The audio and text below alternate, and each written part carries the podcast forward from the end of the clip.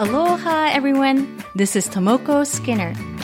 Welcome to Pursuit of Happiness Maya Gaja, the podcast. 皆さん、こんにちは。ハワイ島在住、パッション発動コーチ、ナビゲーターのスキナー智子です。ハッピータンボマヤガジャへようこそ。マヤガジャは、サンスクリット語で魔法のエレファントという意味です。この番組では、自分らしく生きる、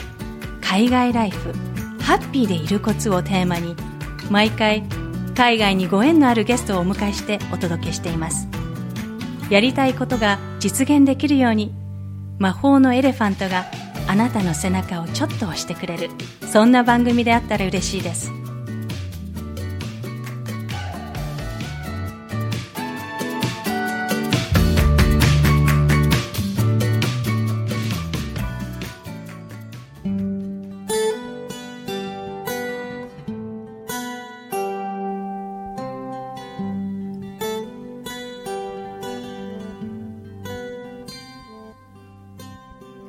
ハッピータンボー、マヤガジャエピソード4。今回も引き続き、ホノルル在住の女性起業家のイゲット千恵子さんにお話をお伺いします。前回は、離婚後、お子さんを連れてハワイに移住した話、そしてオーガニック化粧品の開発とホリスティックスパを経営するまでに至った経緯などお話をお伺いしました。20代の頃にネイルサロンの先駆けとしてスクール展開をしていたお話やまだオーガニックコスメが日本に浸透していない時期にハワイからオーガニックコスメのオンライン販売を始めた千恵子さんの先を見通す力に成功の秘訣が隠されているんじゃないかと感じましたそれでは後編をお楽しみください。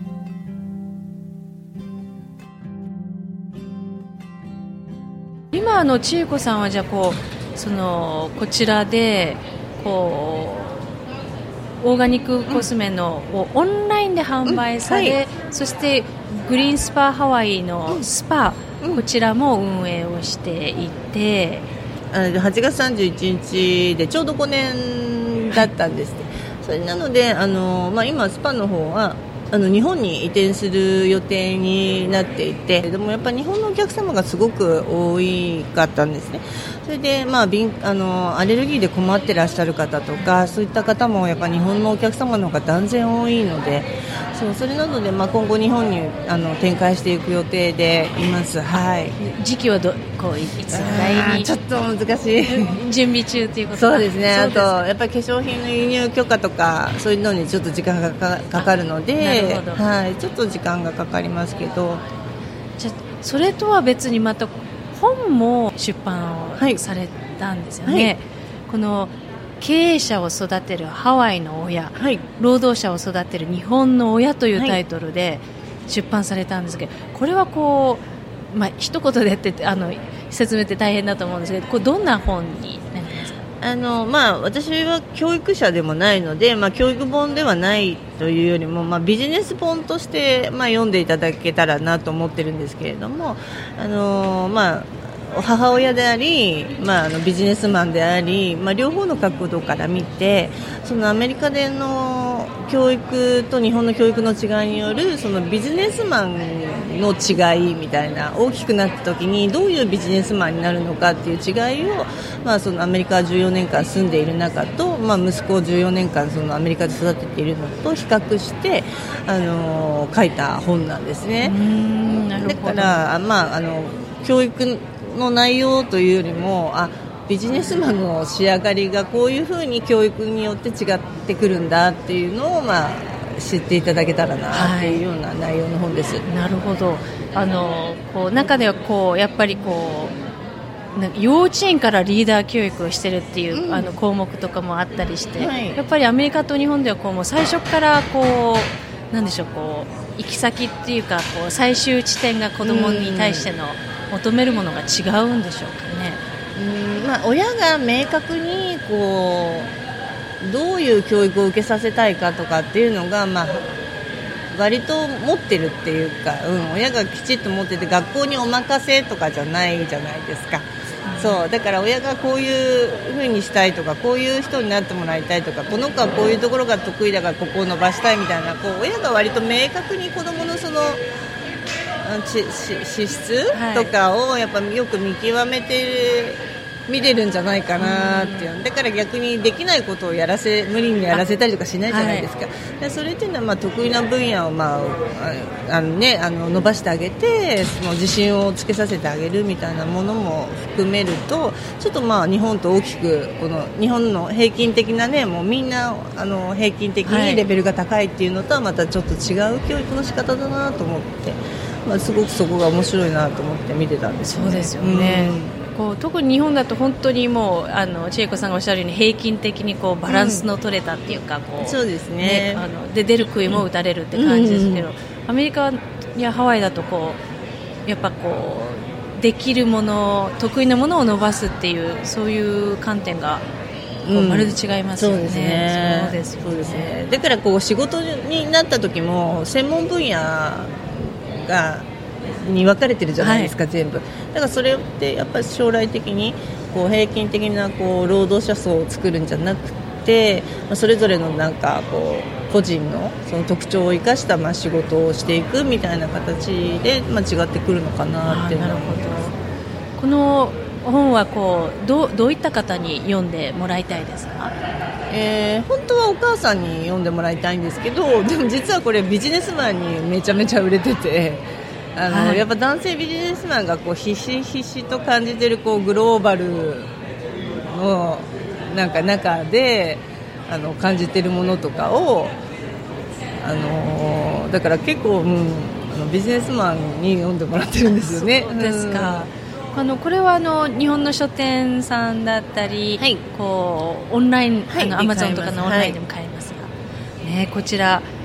と日本の子供の育てた方と、うん、こうアメリカの子供の育て方こう両方こう千恵子さん日本で育てて、はい、でこうこちらハワイで息子さんを育ててて、うん。はい、大きな違いっていうのは他にどういうところだと思いますか？あ私はお母さんが何でもやりすぎちゃうっていうところが大きな違いじゃないかなと思ってて、はい、だから自立をどこでさせるかっていうのがすごくまあ難しくなってるんじゃないかなと思うんですよね。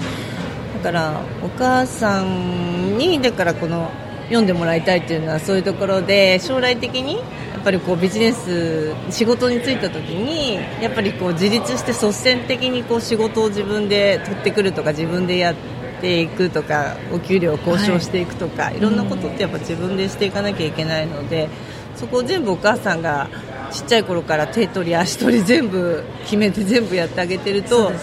ぱりなかなか難しいかなっていうか、まあ、国際社会でこう競争していくのに難しいかなっていうようなやっぱり日本のお母さんどうしてもそうなっちゃいますよね。こうそう私自身もそう。自分もやっぱり子供を日本で育てた時はもう本当にね泣けばおっぱい泣けば抱っこみたいなね、はい、もう何でもねやってあげるみたいな感じだったけどぱりそこがなんか大きな違いかなと思うんですよね。こう息子さんをこちらで育ててて、うん、ハワイで育ててよかったなって思うことって何ですか？うん。やっぱりこう子供が子供らしく育てられるかなっていう青い空の下で、はい、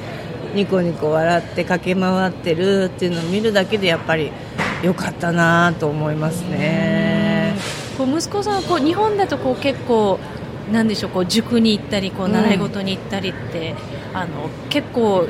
ハードなスケジュールだと思うんですけどこちらのこう息子さんも。でもそうですよ。そうなんですはい、あのみんな学校ね、終わった後結構忙しいですよね。習い事とかで。サッカーこっちはサッカーとか、ね。うん、サッカーもやってましたし、やっぱ習い事とかもやってたので、まあ、2時半以降は運転手みたいなもんですよね、お母さんたち、うん、みんなね、こっちはね。じゃあ、お仕事との、はい、こう家庭や育児との両立ってどうやって？両立はねしてないです。基本的にそう。その意味は？えっとやっぱり全部できないからやっぱり人にお願いできるところはするしてもらうし、まあ、もちろん子供にやってもらう自分でやってもらうとこはやってもらうし主人に手伝ってもらうこととかあと、えー、もちろんスタッフに手伝ってもらうこととかっていう風にして私がやらなければならないこと以外はやらないようにしてる。なるほどでもやっぱ目についてやっちゃったりとかするんですけど、はい、それでもやっぱり今自分、ね、時間って24時間しかないからその中で何を自分がしかできないことなのかなとかって思うとそうですね。だからちょっと今年来年あたりはうちの息子ももう大学に入ってあの2年後に大学なんでもしかしたらハワイを離れちゃうかもしれないからだから今はちょっと息子との時間っていうかそれをちょっともうちょっと取りたいなと少し思ってて、はい、で今までも5年間こうあのずっと仕事ばっかりしてたのでだからちょっと今は少し趣を息子に傾けようかなと思ってたりもするのでなんかその時々のケースバイケースじゃないけどもで全然両立とか一切してないです。そうなんですね、はい、こうこうなんでしょうこう仕事をしてて、うん、こうねあのやっぱりこう経営者しているとやっぱりこうこうなんでしょうこうまあ詰まったりとかこう、うん、なんでしょう疲れたりとかそういう時はどうやってバランスだったりこうどうやって息抜きをしてたんですか私なんか仕事が趣味みたいなもんで あんまりこうお酒も飲まないしなんか息抜きってほとんどないんですけど、はい、あのまあ、ピアノ弾いたりとかするのが得意なんで、うん、あとまあ絵描いたりとか、うん、そういうなんか綺麗なものに触れたりとかするのがやっぱ自分のストレス解消なんですよね。なるほどじゃあこう仕事の後とか。うんよっぽど疲れた時。でも仕事が基本趣味なんで、嫌になることがあんまりないっていうか。そうなんですね。あのよくあのこうアメリカとかだとこう起業家とか実業家の方ってこう朝と夜のこう寝る前のこうリチュアルっていうかルーティンっていうかこれを必ず朝やって整えますみたいなこうこうよくあるのがこう瞑想しますとかこうこれしますみたいな。千恵子さんにはそういうこう朝はこれを必ずするみたいなものはありますか？いや何もないかも。特に。寝る前はこうなんでしょう湯船に浸かってこう煎茶を飲んでとかなんかそういう。えー、なんかずっと走り続けてる感じなんでバタンって寝るって感じだ、ね、寝る時になったらスイッチオフみたいな。なるほど。そうあでもなるべく寝るときはあの家電を近づけないようにするとかはありますね。なんか電磁波が、はい。うん、あ電磁波がそういうそういう健康面で、うん、そういうのとか、あと機械とかコンピューター関係のものとかをこう排除する。寝室には置かない。には置かないくらいかな。あのこうアイディアとか仕事のアイディアとかは、はい、じゃあどういう時にこう湧いてくるというか降りてくるんですか？こう。うん。まああの基本的にこう観察が趣味なんであのなんかいろんなところに行って今行く機会もあるのであのいろんな機会がある場所であの本当にいろいろ観察してるとあこれも面白いじゃないかとかっていうのでいろいろこう湧いてくるのでだからやっぱなるべくまああの出かけで出かけるようにじゃないけどで出た時にはなんかこういろんなものをこうキャッチして帰ろうっていう感じではいます、はい、じゃあ情報収集をもう常日頃からされてるって、はい、あとはずっと家にいたりとか意外とするのでそうなんですか。そうするともう何日も家から出なかったりとかもしますから、はい、そうなんですか。極端にこう激しくあのオンとオフがなんていうのかなあるかもしれないですね。なるほどなるほど。そうですか。こう今後は、はいこう新しく千恵子さんこうされてこうスタートされたいこととかこう。そうですね、まあ、今はその日本に、まあ、ちょっとスパを移すので、まあ、ちょっとそれが忙しいからあれなんですけれども、まあ、でももうちょっと本とかも書きたいし時間があればっていうね、うん、あの本のその次のこうテーマって決まってるんですか？こんなことで書きたいなってまあ、やっぱり自分が経験したことっていうか体験したことが多いので、まあ、その体験したことはまあ小出しにで あの書いていけたらなと思ってて、まあ、物を書くことが結構好きなので、はい、あのそれはまあ今後も続けていきたいなと思ってますね。でそういった情報はあの千恵子さんの今後の活動などはこうブログからこう、うん、そうですね。はい。もしくはウェブサイトそうですね。毎日まあブログは更新しているので、はい、まあ、それをこう自分のノルマと毎日の仕事をしてやってるので、ね、うん、だから毎日、まあ、何らかの配信をしているので、まあ、新しい情報というのはまあブログにアップされることがまあ一番早いですね。早いです、はい、分かりました。あとちょっとあのこうまあ読者の方あの、はい、リスナーさんたちにあの、まあ、アドバイスというか、はい、国際結婚をしたい人にとって、うんうんはい、あのアドバイスってありますか？うん。あの国際結婚って意外とシビアじゃないですか。そうです ね。そうですね。意外とね、ねなんか意外と相手もシビアにこっちのことを見てるし、意外とシビアですよね。そう、ね、そう。だから日本の旦那さんの方がまあ楽っちゃ楽かもしれないなっていう気がやっぱ最近私も日本人と両方してるから。思うんですけど、まあ、両方、ね、いいところも悪いところも、まあ、ありますけど国際結婚はやっぱりなんかこう言葉の壁って、まあ、あると思うんですけど、はい、まあ、でも日本語でも通じない時は通じないじゃないですか、ね、感覚が違う。だからやっぱりそのなんていうのかなこう、うん、感覚で言うと、まあ、言語とか関係ないのかなっていう。うんなんかこう言葉が通じるからとかあなんかこう言わなくても分かるでしょみたいなのはやっぱりはなくて、まあ、それぞれコミュニケーションの取り方みたいなのだから、まあ、基本的にそう言葉が通じない方が喧嘩にならなくていいっていう部分も含めてそうですねだから私も今、最高新記録で14年間結婚生活が続いているので、はい、まあ、前より更新されているので だからまあうまくいってんじゃないかなと思うんですけど、ね、秘訣はこうコミュニケーションを取りすぎ。うんていうかまあ分からないところもあってもいいっていうかまあ相手がにパーフェクトを求めないっていうかね。そうですうん。で自分でも求められても困るんでって感じなんで。そうですね。そう。そうですね。でもその辺はすごく楽ですね。なんかこう移行しなければならないっていう固定観念みたいなのが、はい。まあ、ハワイとかだとないじゃないですか。そうですね。なんかみんなヘロヘロンとしてる感じなんで、はい、なるほど。そういう意味ではあの割と結婚生活もまあ気が楽っていうまあ気が楽なところもありますね、はい、そうですか、起業したい人とか、はいはい、こうこれからビジネスを、まあ、お母さんでこう千恵子さんのように、まあ、お母さんであり、まあ、起業したい海外に移住したい人に向けて、はい。まあ、起業ってあの私は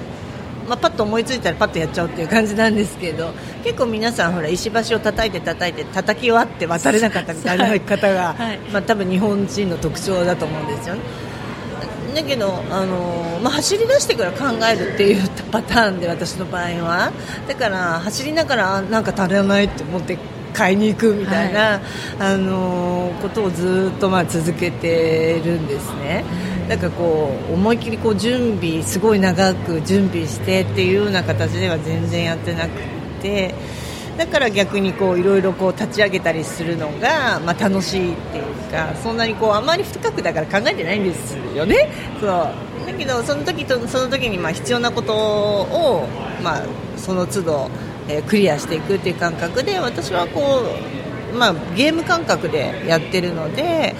なんか本当になんかドラクエをやるみたいな感覚。クリアしていくクリアしていく感覚であまたこういう問題が起きたこれ解決するまた問題起きた解決するみたいなのをそれずっと繰り返してるだけなんです。なるほど。だからあんまりこう重たく考えないっていうか、まあ、やや自分がやりたいことしかまあやってないんですけど、うん。なので逆にやりたいことだからまあできるっていうか、はい、できるまでやるっていう、うん、ことはまあしてるしまあ、パッと諦めちゃうこともありますけど、あやっぱだめだと思ってあの方向転換することも多々あります、うん、そこで立ち止まらずにこうどんどんどんどん進んでいくっていう,、ね、それじゃないとこう毎日進んでいっちゃうじゃないですか。そうですね。あっという間に終わっちゃいますよね。そうそうあっという間に終わっちゃう。ので、はい、ただあの今いつ死んでもなんか悔いが残らないようにみたいな感じで毎日そのああしとけばよかったなっていうように思うようなことはないようにっていうの、はい、だから、まあ、今日できることは今日やるっていうような形ではなるべくやるようにしてます。そうですね、うん、あのこれで最後の質問なんですけども、はい、あの起業まあ、起業家であると同時にハワイの教育移住コンサルタントもされてますけども、うんはい、ハワイに移住したい人に向けて、うん、アドバイスをいただけますか？やっぱハワイってやっぱ皆さんすごいハードルが高いって思ってらっしゃると思うんですね。なんかビザの問題とかあと生活費が高いとかっていうふうに言われるんですけど、はい、もうそう言っちゃうと元も子もないんで。そう そうなんですよ。だからもうチャレンジした人のみしか、まあ、住める場所じゃないっていうところがまあ一つなのでだからそれでもチャレンジして、まあ、ビザを申請したりとかそれでも、え住んでみるっていうようなことをした人以外は住めない場所なんですよね。だからそんなんか、まあ、とりあえずやってみるっていうそこも、うん、すればだってこんな2万人以上の人が日本人が住んでるわけですからね。だから住めないことはない場所なんで誰でも私は逆に言うと住める場所で、うん、やったかやらないかとかチャレンジしたかしないかの差だと思うんで。まあ、住みたいなと思ったら住んでくださいっていう。行動あるのみ。そうですね、思います。わかりますた。だ私がその教育移住を推進しているのは、うん、やっぱり子どもの教育ってあの、まあ、今後、国が選べると思うんですね、だから日本の教育ももちろん素晴らしいし私たちがこれだけ平均的なレベルの高い教育を受け入れてこられたのっていうのはもう本当に日本のあの国の素晴らしいところだと思うんですけれども、まあ、今後こう、世界が小さくなっていろんな国の人たちと働くことになるっていった時にやっぱりこうそこの中で生き残っていくにはやっぱりいろんな経験を、ね、させた方がやっぱ強いし、世界どこでも、ね、食べていける子になってもらいたいじゃないですか、はい、そうそれを思うのでそうするとやっぱり一回外に出してみるとかそういうのがすごく。まあ、あの親子ともども家族でやっぱりグローバル化していかないと、まあ、未来うんがこうあれかなと思うのでだからまあちょっとおすすめしてるっていう感じなんです。そうですか。わ、はい、かりました。もう今日はあの忙しい中ありがとうございました、ありがとうございます。ありがとうございます、ホノルル在住の女性起業家の井ゲット千恵子さんにご登場いただきました。Thank you so much for listening to Maya Gaja The Pursuit of Happiness. 今回のインタビューの詳細は番組ウェブサイト www.mayagaja.com をご覧ください iTunes もしくはお使いのアプリでこの番組の購読ボタンを押していただくと自動的に番組が配信されます。それでは次回まで。アローハ。